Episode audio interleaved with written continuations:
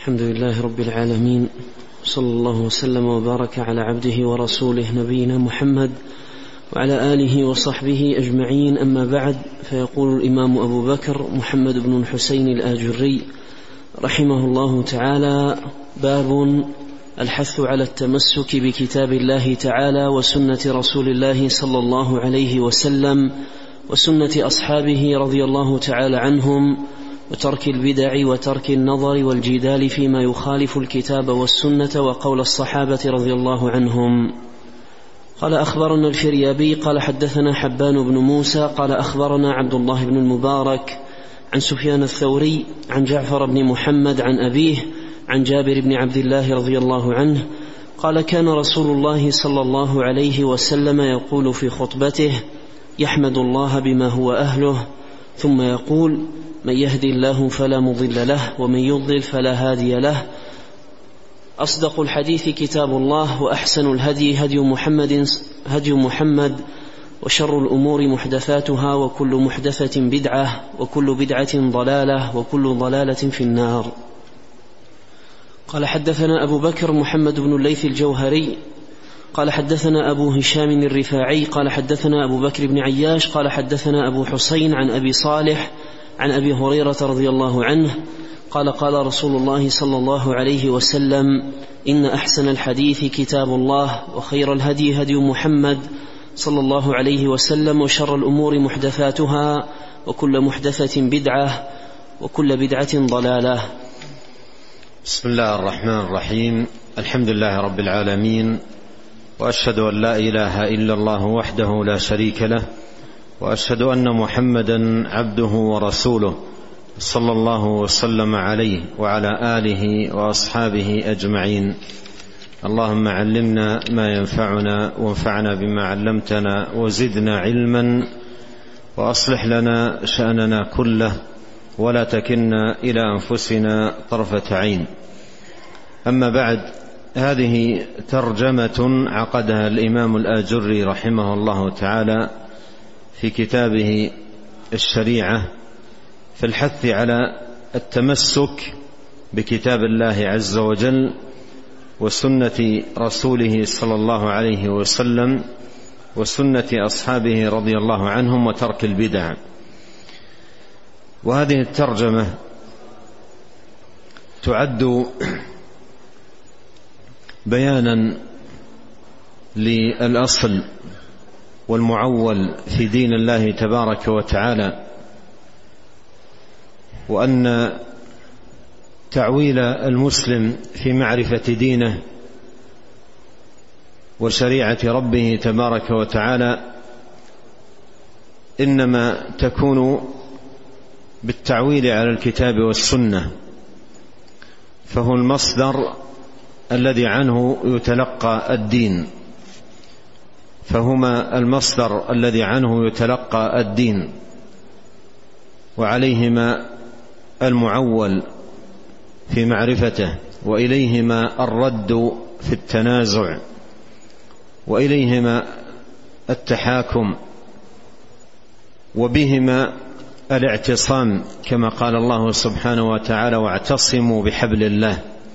اي دينه وكتابه وسنة نبيه صلوات الله وسلامه وبركاته عليه. وقول المصنف رحمه الله تعالى أو جمع المصنف رحمه الله تعالى في هذه الترجمة بين الحث على التمسك بالكتاب والسنة والنهي والتحذير من البدع. فيه جمع بين هذين الأصلين العظيمين في قيام الدين وأن دين الله سبحانه وتعالى لا بد لا بد في إقامته من تمسك بالوحي كلام الله وكلام رسوله صلى الله عليه وسلم واطراح للبدع واطراح للبدع. فما لم يكن الناس كذلك لا يكونون على الدين كما أمروا ولا يكونون مستقيمين على دين الله تبارك وتعالى كما أمروا. ولهذا تكاثرت النصوص الواردة عن نبينا صلى الله عليه وسلم المشتملة على الجمع بين هذين الأمرين. الحث على السنن والنهي عن البدع الحث على السنن والنهي عن البدع فالسنن هي الهدي الذي مأمور كل مسلم بسلوكه ولزومه. والبدع هي سبل الضلالة التي من دخلها انحرف عن صراط الله المستقيم. وبعد عن الجادة السوية. أورد رحمه الله تعالى في صدر هذه الترجمة حديث أبي هريرة وحديث جابر وفيهما أن النبي صلى الله عليه وسلم يقول في خطابته أصدق الحديث كتاب الله وأحسن الهدي هدي محمد صلى الله عليه وسلم وشر الأمور محدثاتها وكل محدثة بدعة. فجمع عليه الصلاة والسلام في في هذا الحديث بين الأمرين. وكون النبي صلى الله عليه وسلم كان يقول ذلك في خطابته لعموم المسلمين مكررا ذلك في خطبته عليه الصلاة والسلام يفيد أن هذا يعد أصلا ينبغي أن يرسخ في النفوس ويكرر على مسامع المسلمين بين وقت وآخر حتى يتمكن هذا الأصل ويثبت في قلوبهم أن أحسن الهدي كلام الله أن أصدق الحديث كلام الله. وخير الهدي هدي محمد عليه الصلاة والسلام وشر الأمور محدثاتها. وكل محدثة بدعة وكل بدعة ضلالة. فيكرر هذا الأصل على مسامع المسلمين بين وقت وآخر حتى يبقى بهذا التكرار أصلا ثابتا في القلوب مستقرا في النفوس. تعرض عليه الأشياء والأعمال والأقوال والأخلاق فإن كانت من كتاب الله ومن سنة نبيه عليه الصلاة والسلام استمسك بها وحوفظ عليها وإن كانت ليست من كتاب الله ولا من سنة نبيه صلى الله عليه وسلم تجنبها المسلم وابتعد عنها فخير الهدي فأصدق الحديث كلام الله وخير الهدي هدي محمد صلى الله عليه وسلم وشر الأمور محدثاتها كل محدثة بدعة وكل بدعة ضلالة. نعم. قال رحمه الله تعالى أخبرنا إبراهيم بن موسى الجوزي قال حدثنا داود بن رشيد قال حدثنا الوليد بن مسلم عن ثور بن يزيد عن خالد بن معدان عن عبد الرحمن بن عمرو السلمي وحجر الكلاعي, وحجر الكلاعي. قال دخلنا على العرباض بن سارية وهو الذي نزلت فيه ولا على الذين إذا ما أتوك لتحملهم الآية وهو مريض. قال فقلنا له إنا جئناك زائرين وعائدين ومقتبسين. فقال عرباض رضي الله عنه إن رسول الله صلى الله عليه وسلم صلى صلاة الغداة. ثم أقبل علينا فوعظنا بموعظة بليغة ذرفت منها العيون ووجلت منها القلوب فقال قائل يا رسول الله إن هذه لموعظة مودع فما تعهد إلينا؟ قال أوصيكم بتقوى الله والسمع والطاعة وإن كان عبدا حبشيا فإنه من يعش منكم بعدي سيرى اختلافا كثيرا فعليكم بسنتي وسنة الخلفاء الراشدين المهديين. عضوا عليها بالنواجذ وإياكم ومحدثات الأمور فإن كل محدثة بدعة وكل بدعة ضلالة. قال حدثنا أبو الفضل جعفر بن محمد الصندلي قال حدثنا الفضل بن زياد قال حدثنا أبو عبد الله أحمد بن حنبل قال حدثنا ثور بن يزيد وذكر الحديث مثله إلى آخره. قال حدثنا أبو بكر بن أبي داود قال حدثنا أحمد بن صالح المصري قال حدثنا أسد بن موسى قال حدثنا معاوية بن صالح قال حدثنا ضمرة بن حبيب عن عبد الرحمن بن عمرو السلمي أنه سمع عرباض بن سارية السلمي رضي الله عنه يقول وعظنا رسول الله صلى الله عليه وسلم موعظة ذرفت منها العيون ووجلت منها القلوب. قلنا يا رسول الله إن هذه موعظة مودع فما تعهد إلينا؟ قال قد تركتكم على البيضاء ليلها ونهارها. قال قد تركتكم على البيضاء ليلها ونهارها ولا يزيغ عنها بعدي إلا هالك. ومن يعش منكم فسيرى اختلافا كثيرا. فعليكم, من فعليكم بما عرفتم من سنتي وسنة الخلفاء الراشدين المهديين. وعليكم بالطاعة وإن عبدا حبشيا. عضوا عليها بالنواجذ. قال حدثنا أبو بكر عبد الله بن محمد بن عبد الحميد الواسطي قال حدثنا زهير بن محمد المروزي قال أخبرنا أبو عاصم الضحاك بن مخلد عن ثور بن يزيد وذكر الحديث نحوا منه إلى آخره. ثم أورد رحمه الله تعالى هذا الحديث حديث العرباض بن سارية رضي الله عنه وفيه جمع النبي عليه الصلاة والسلام بين هذين الأمرين الحث على السنن والاستمساك بها والنهي عن البدع والتحذير منها وأن ذلك هو نجاة العبد وفلاحه في دنياه وأخراه.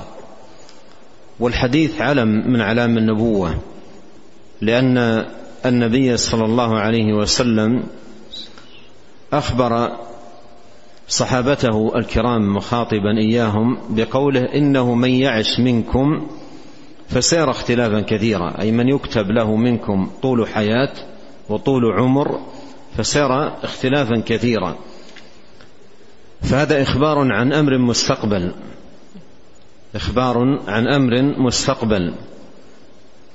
ومن تأخر ومن تاخرت وفاته من الصحابة رضي الله عنهم رأى ذلك ورأى بدايات البدع وأوائلها ونشأتها وحدوثها. ولهذا من تأخر إسلامه منهم ينقل عنه في ذم البدع والتحذير منها وبيان خطورتها. من الأقوال المتكاثرة ما لا ينقل عن غيره من الصحابة رضي الله عنهم لما عاينه من نشوء البدع وكثرتها محذرا منها ومبينا لمخالفتها لهدي النبي الكريم عليه الصلاة والسلام ولما كان عليه الصحب الكرام رضي الله عنهم. قال إنه من يعش منكم فسيرى اختلافا كثيرا. وكأنه قيل كيف المخرج؟ إذا وجد هذا الاختلاف ورأيناه وما سبيل النجاة؟ فأجاب عليه الصلاة والسلام على هذا السؤال الذي يطرح نفسه كما يقال في مثل هذا الموقف. أجاب عنه عليه الصلاة والسلام على الفور دون أن يسأل وهذا من كمال نصحه وعظيم بيانه صلوات الله وسلامه وبركاته عليه. قال إنه من يعش منكم فسيرى اختلافا كثيرا فعليكم بسنتي. أي الزموها وتمسكوا بها وحافظوا عليها عضوا عليها بالنواجذ عليكم بسنتي وسنة الخلفاء الراشدين المهديين من بعدي. تمسكوا بها وعضوا عليها بالنواجذ. فأبان عليه الصلاة والسلام أن المخرج من الاختلاف الكثير والنجاة من الشرور والفتن إنما يكون بالاعتصام بسنته عليه الصلاة والسلام. قال عليكم بسنتي وسنة الخلفاء الراشدين المهديين من بعدي. والخلفاء المراد بهم الأربعة. الخلفاء المراد بهم الأربعة أبو بكر وعمر وعثمان وعلي. وهذا فيه فضيلة هؤلاء الخلفاء الأربعة وأنهم خير أمة محمد صلوات الله وسلامه وبركاته عليه. وصفهم ووصفهم جميعهم عليه الصلاة والسلام بصفتين عظيمتين. هما المحك في باب الائتساء والاقتداء. فقال الراشدين المهديين وصفهم بالرشاد والهداية. وصفهم بالرشاد والهداية. والرشاد ضده الغي. والهداية ضدها الضلال. وقد قال الله سبحانه وتعالى في وصف نبيه عليه الصلاة والسلام ما ضل صاحبكم وما غوى. ونفي الضلال في ثبوت الهداية. ونفي الغواية في ثبوت الرشاد. والجمع بين الهداية والرشاد هو جمع بين العلم النافع والعمل الصالح. فالهداية إذا جمعت مع الرشاد تعني صلاح العلم والرشاد يعني صلاح العمل والاستقامة على الدين. ومن كان كذلك صالحا في علمه وصالحا في عمله كان أهلا للائتساء والاقتداء. وكان هؤلاء الأربعة خير أمة محمد وكان هؤلاء الأربعة خير أمة محمد صلى الله عليه وسلم هداية ورشادا فخصهم النبي عليه الصلاة والسلام بأن يؤتسى بهم وأن يقتدى بهديهم وأن هديهم من هديه. صلوات الله وسلامه عليه وسنتهم من سنته صلى الله عليه وسلم. ورضي الله عنهم وعن الصحابة أجمعين. ثم حذر عليه الصلاة والسلام في هذا المقام من البدع. قال وإياكم ومحدثات الأمور. أي احذروها. وإياكم محدثات الأمور فإن كل محدثة بدعة وكل بدعة ضلالة. فعلم أن نجاة المرء لا تكون إلا بهذين الأمرين الاستمساك بالسنن والمحافظة عليها والبعد عن البدع والمجانبة لها. نعم. وقول عبد الرحمن وحجر إن للعرباض إن جئناك زائرين وعائدين ومقتبسين. هذا من جميل آه، من جميل المسلك في الزيارة بين الإخوان وأن الزيارة عندما تكون محددة الأهداف مبينة المقاصد تكون أبلغ في تحقق الفائدة. واجتماعها. ولهذا حصر آه هذان زيارتهما للعرباض رضي الله عنه في هذه الأمور الثلاثة. في هذه الأمور الثلاثة زيارة وعيادة واقتباس. زيارة أي في الله يدفع إليها المحبة في الله أين أين المتزاورون في وعائدين للمريض. وهذا من حق المسلم على أخيه المسلم أن يعوده إذا مرض.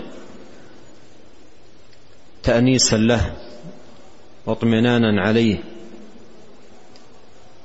وقياما بحقه. والأمر الثالث الاقتباس أي اقتباس العلم. اقتباس العلم منه رضي الله عنه. وهذا إنما يكون عند زيارة أهل العلم يجعل من المقاصد اقتباس العلم في زيارتهم. اقتباس العلم في زيارتهم وحسن الإفادة منهم. ولهذا إذا لم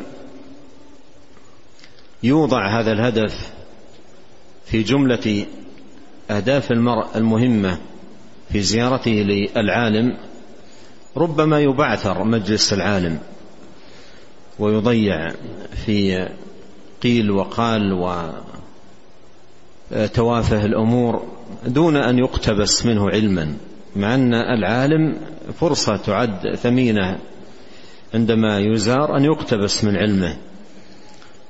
فيستفاد من هذه القصة أن الزيارة إذا كانت محددة الأهداف أجمع في تحقق الفائدة. ولهذا لما كان آه، لما بين له هذه الأهداف آه، أفادهم بهذه الفائدة العظيمة أن رسول الله صلى الله عليه وسلم صلى الغداة ثم أقبل علينا فوعظنا إلى آخر الحديث. فأفادهم هذه الفائدة العظيمة. نعم. قال رحمه الله تعالى وحدثنا ابن عبد الحميد أيضا قال حدثنا زهير قال أخبرنا عبد الرزاق عن معمر عن الزهري عن أبي إدريس الخولاني. قال أخبرني يزيد بن عميرة أنه سمع معاذ بن جبل رضي الله عنه يقول في كل مجلس يجلسه هلك المرتابون. إن من ورائكم فتنا يكثر فيها المال ويفتح فيها القرآن حتى يأخذه الرجل والمرأة والحر والعبد والصغير والكبير. فيوشك الرجل أن يقرأ القرآن في ذلك الزمان فيقول ما بال الناس لا يتبعوني وقد قرأت القرآن فيقول ما هم بمتبعي حتى أبتدع لهم غيره فإياكم وما ابتدع فإنما فإياكم وما ابتدع فإنما ابتدع ضلاله. قال وأخبرنا إبراهيم بن موسى الجوزي قال حدثنا أبو بكر بن زنجويه قال حدثنا عبد الرزاق عن معمر عن الزهري قال سمعت أبا إدريس الخولاني يقول أدركت أبا الدرداء رضي الله عنه ووعيت, ووعيت عنه وأدركت عبادة بن الصامت رضي الله عنه ووعيت عنه وأدركت شداد بن أوس رضي الله عنه ووعيت عنه وفاتني معاذ بن جبل رضي الله عنه فأخبرني يزيد بن عميرة أنه كان يقول في كل مجلس يجلسه الله حكم عدل قسط تبارك اسمه هلك المرتابون إن من ورائكم فتنا يكثر فيها المال ويفتح القرآن حتى يأخذه الرجل والمرأة والحر والعبد والصغير والكبير. فيوشك الرجل أن يقرأ القرآن في ذلك الزمان فيقول قد قرأت القرآن فما للناس لا يتبعوني وقد قرأت القرآن. ثم يقول ما هم بمتبعي حتى أبتدع لهم غيره فإياكم وما ابتدع فإنما ابتدع ضلاله. اتقوا زيغة العالم فإن الشيطان يلقي علي فإن الشيطان يلقي على في الحكيم كلمة الضلالة ويلقي المنافق ويلقي المنافق كلمة الحق. قال قلنا وما يدرينا رحمك الله أن المنافق يلقي كلمة الحق وأن الشيطان يلقي على في الحكيم كلمة الضلالة. قال اجتنبوا من كلمة الحكيم كل متشابه الذي إذا سمعته قلت ما هذه؟ ولا ينئينك ذلك عنه فإنه لعله أن يراجع ويلقي الحق إذا سمعه فإن على الحق نورا. ثم أورد رحمه الله تعالى هذا الأثر عن معاذ بن جبل رضي الله عنه وهو فيما سبق من الحث على السنن والاستمساك بها والتحذير من البدع والنهي عنها وألا يغتر أهل البدع وضلالاتهم وأهوائهم وما يدعون إليه من أمور وأعمال مخالفة لهدي النبي الكريم عليه الصلاة والسلام. حتى لو كان الواحد منهم على حظ مثلا من حفظ القرآن أو حفظ بعض الأحاديث لأن بعض الناس قد يفتن ويؤتى من حيث حب الظهور وحب الشهرة وحب كثرة الأتباع وأيضا حب المال. ثمة دوافع يترتب عليها زيغ القلب. وحدوث البدع. ولهذا كثير من كثير من البدع من ورائها مطامع دنيوية.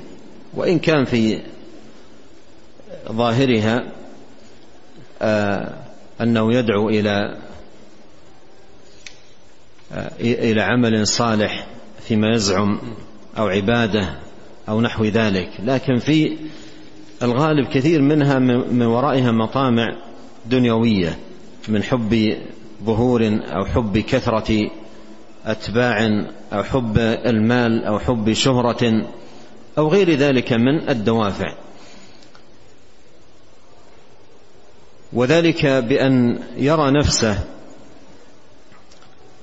قد حفظ مثلا من القرآن قدرا وحصل من الأحاديث أيضا قدرا ولم يرى له اتباعا. فيؤتى من من من هذا الباب الرغبة في كثرة الأتباع وحب الظهور. فيأتيه الشيطان و و ويقول ما أحد بمتبعك ما لم تفتح عليهم بابا تشتهر به تعرف به حتى يكون لك أتباع عليه. فحينئذ تنشأ البدع وكثير من الطرق الذي ينظر إليها المرء في تاريخ الأمة وأيضا في كتب المقالات في كتب المقالات كتب الفرق. كثير منها من ورائها هذا الأمر. من ورائها هذا الأمر. وقد بينه معاذ رضي الله عنه بجلاء في هذا الأثر العظيم. معاذ بن جبل كان في كل مجلس يجلسه يقول هلك المرتابون والمرتاب هو الشك الذي لا قرار له ولا ثبات. والله سبحانه وتعالى يقول إنما المؤمنون الذين آمنوا بالله ورسوله ثم لم يرتابوا أي أيقنوا ولم يشكوا. الدين آه الدين والإيمان ثبات وقرار وطمأنينة. ليس شكوك وظنون وريبة أو ارتياب. قال هلك المرتابون. المرتابون أي في دينهم. المرتابون في أي في دينهم. والمرتاب في دينه هو الذي يحصل منه التقلب وعدم الثبات لما قام في قلبه من الريب. أما من لم يكن من أهل الريب وكان من أهل اليقين فإنه بإذن الله سبحانه وتعالى يثبت على الحق وعلى الهدى. لا تقلبه مطامع الدنيا ولا تقلبه ولا يقلبه حب الشهرة أو حب الظهور أو الطمع في المال أو غير ذلك. وإنما هذا التقلب يكون في المرتاب. ولهذا قال رضي الله عنه هلك المرتابون. إن من ورائكم فتنا. إن من ورائكم فتن أي ستلقون فتنا عظيمة. يكثر فيها المال يكثر فيها المال أي بأيدي الناس ويفتح فيها القرآن. ويفتح فيها القرآن.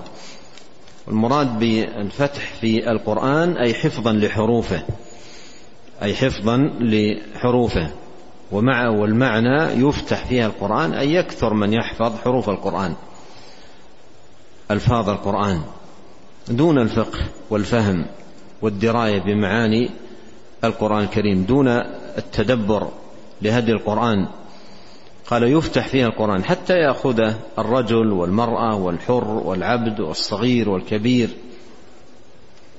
قال فيوشك الرجل أن يقرأ القرآن في ذلك الزمان أي الذي يفتح فيه القرآن يقرأ القرآن يعني يكون حافظا حسن الأداء حسن التلاوة ثم لا يجد له أتباع. لا يجد له أتباع يتحرك في قلبه هذا الطمع الذي من ورائه هلاك هلاك المرء. لا يجد أتباعا. حافظ القرآن حافظ لي متقن لمثلا الترتيل ثم لا لا يرى له أتباعا أو يكون قلة من يأتيه. فيقول قد قرأت القرآن. قد قرأت القرآن. ما هم بمتبعي حتى أبتدع لهم غيره. حتى أحدث لهم غيره. ما هم بمتبعي حتى أبتدع لهم غيره. فإياكم وما ابتدع. فإنما ابتدع ضلالا. هذا الأمر الذي ذكره معاذ رضي الله عنه فعلا وجد بل كان من وراء نشأة كثير من البدع بل كان من وراء نشأة كثير من الفرق فرق الضلالة. بل كان من وراء نشأة كثير من المسالك المخالفة للهدي والتي جعلت وسيلة للدعوة إلى الله سبحانه وتعالى. يعني كثير من الناس في هذا المقام تركوا الدعوة بالقرآن وبالسنن وأخذوا يسلكون في باب الدعوة مسلك إلقاء الأناشيد التي تسمى الأناشيد الإسلامية. وينمقون الأصوات ويجملونها ويؤدونها جماعة وربما أضافوا إليها محسنات. حتى إن أحد أهل الأهواء قال إن هذه الأناشيد أنفع للناس من القرآن. وذكر أنها أنفع من القرآن من وجوه. عددها واحدا تلو الآخر. وهذا من المصائب العظيمة. الله جل وعلا يقول وذكر بالقرآن. قل إنما أنذركم بالوحي. إن في ذلك لذكرى لمن كان له قلب أو ألقى السمع وهو شهيد. إلى هذه الدرجة يبلغ الأمر بالإنسان ويفتن والعياذ بالله ويفتن أيضا الآخرين. ولهذا حذر رضي الله عنه من ذلك. وألا يكون هم الإنسان كثرة الأتباع. يأتي النبي يوم القيامة وليس معه أحد. ويأتي معه الرجل والرجلان. وقد يكون في أول دعوته دعوته للناس على السنة يمضي وقتا طويلا ليس عنده إلا الطالب والطالبين والثلاثة. ثم ينفع الله به سبحانه وتعالى من شاء من عباده. ولهذا ينبغي على المرء أن يكون على حذر من الارتياب الذي صدر به آه، رضي الله عنه هذا الأثر العظيم هلك المرتابون الذي هو السبب من وراء التقلبات وإحداث البدع والضلالات. نعم. قال رحمه الله تعالى أخبرنا الأثر الذي بعده هو بمعناه الأثر الذي بعده هو بمعناه بمعنى هذا الأثر. قال معاذ قال كان يقول معاذ في كل مجلس يجلسه الله حكم عدل قسط تبارك اسمه. هلك المرتابون. فكان يذكر هذا الأصل العظيم. الله حكم عدل قسط. يقول ذلك في صدر مجلسه تعظيما لله وتعظيما لأحكامه وشرعه وأن أحكامه كلها عدل وأنه سبحانه وتعالى لا يظلم أحدا. تنزه وتقدس عن ذلك يكرر ذلك رضي الله عنه. الله حكم عدل قسط تبارك اسمه. هلك المرتابون إن من ورائكم فتنا يكثر فيها المال ويفتح القرآن حتى يأخذه الرجل والمرأة والحر والعبد والصغير والكبير. فيوشك الرجل أن يقرأ القرآن في ذلك الزمان فيقول قد قرأت القرآن فما للناس لا يتبعوني وقد قرأت القرآن. ثم يقول ما هم بمتبعي حتى أبتدع لهم غيره. فإياكم وما ابتدع فإنما ابتدع ضلاله. اتقوا زيغة العالم. زيغة العالم أي زلة العالم. العالم ليس بمعصوم. العالم ليس معصوم. قد يقع في زلة قد يقع في خطأ قد يقع منه بعض الأخطاء. فأخطاؤه تتقى وتحذر ومكانته تحفظ وقدره يبقى. اتقوا يقول رضي الله عنه اتقوا زيغة العالم فإن الشيطان يلقي على في الحكيم كلمة الضلالة. يلقي على في الحكيم كلمة الضلالة. ويلقي المنافق كلمة الحق. ويلقي المنافق كلمة الحق. قد تأتي كلمة الحق على غير على لسان غير المستقيم على دين الله سبحانه وتعالى. قال قلنا وما يدرينا رحمك الله أن المنافق يلقي كلمة الحق وأن الشيطان يلقي على في الحكيم كلمة الضلالة. كيف نميز؟ كيف نميز؟ قال اجتنبوا من كلمة الحكيم كل متشابه. اجتنبوا من كلمة الحكيم كل متشابه. يعني كل أمر يأتي على لسان الحكيم. لا تطمئن القلوب إليه لعدم وضوح دليله عدم وضوح البرهان عليه. من متشابه القول فضلا عن بين الخطأ من القول. هذا يجتنب. اجتنبوا من كلمة الحكيم كل متشابه. الذي إذا سمعته قلت ما هذا؟ قلت ما هذا؟ يعني أمر مستغرب. فسر المتشابه أي الأمر الذي إذا سمع المرء قال ما هذا؟ والمراد بما هذا يعني ما هذا الأمر الذي ليس عليه دليل أو لم يتضح له دليل وبرهان. ولا ينئينك أي يبعدنك ذلك عنه أي مكانته باقية ومنزلته محفوظة لكن الزلة ترد وتدفع. وأيضا تعالج معه بالطريقة اللائقة المناسبة التي يحفظ في تحفظ فيها مكانته ومنزلته فإنه لعله أن يراجع أي عن هذا الخطأ. وكثير من أهل العلم والفضل تقع منها الكلمة التي فيها الخطأ أو فيها الزلل. ثم يمن الله سبحانه وتعالى عليه بالرجوع عنها. لا سيما إذا سلك معه هذا المسلك الذي أشار إليه معاذ بأن تجتنب الزلة وتحفظ مكانته ويراجع في خطئه بالرفق والحسنى.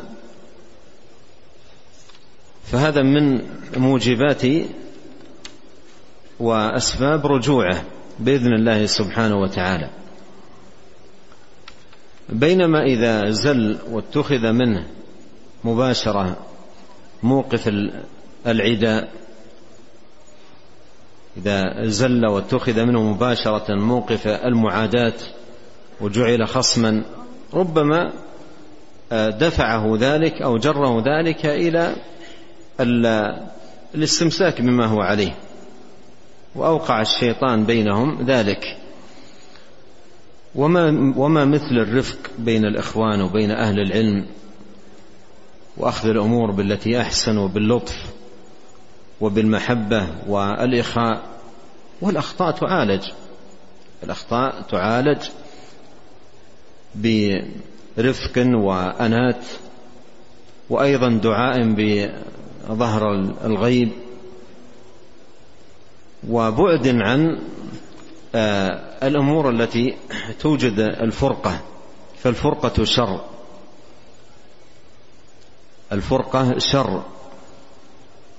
وويلات على المسلمين.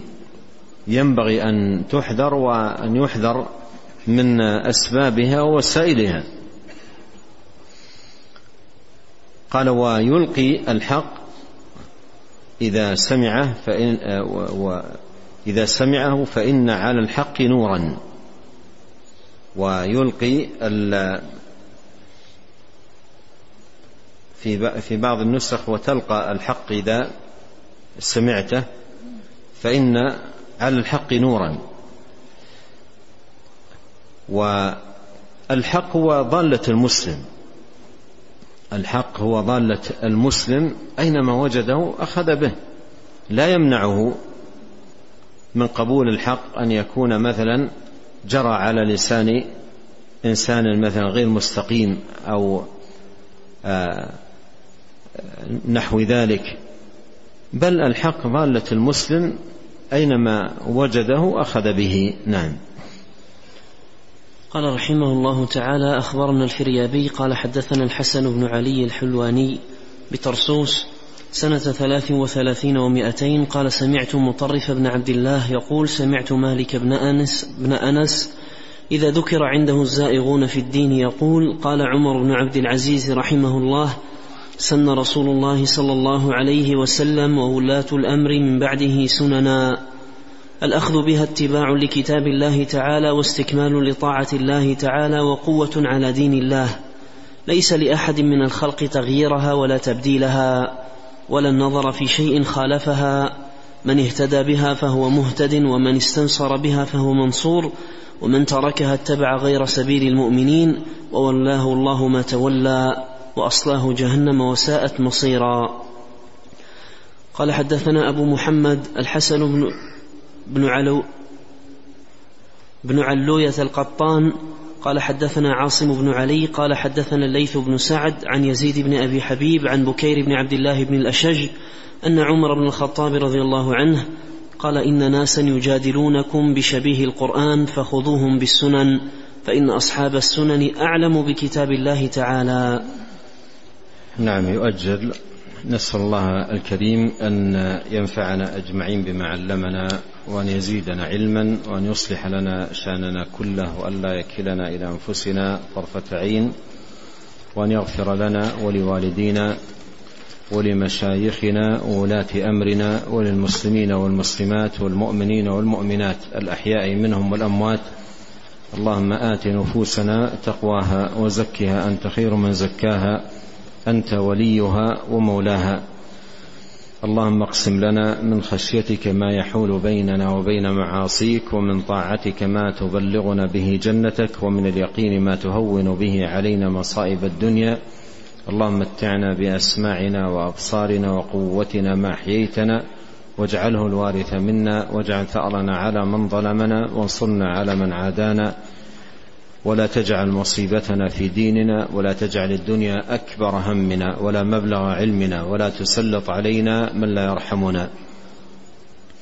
سبحانك اللهم وبحمدك أشهد أن لا إله إلا أنت أستغفرك وأتوب إليك. اللهم صل وسلم على عبدك ورسولك نبينا محمد وآله وصحبه. جزاكم الله خيرا.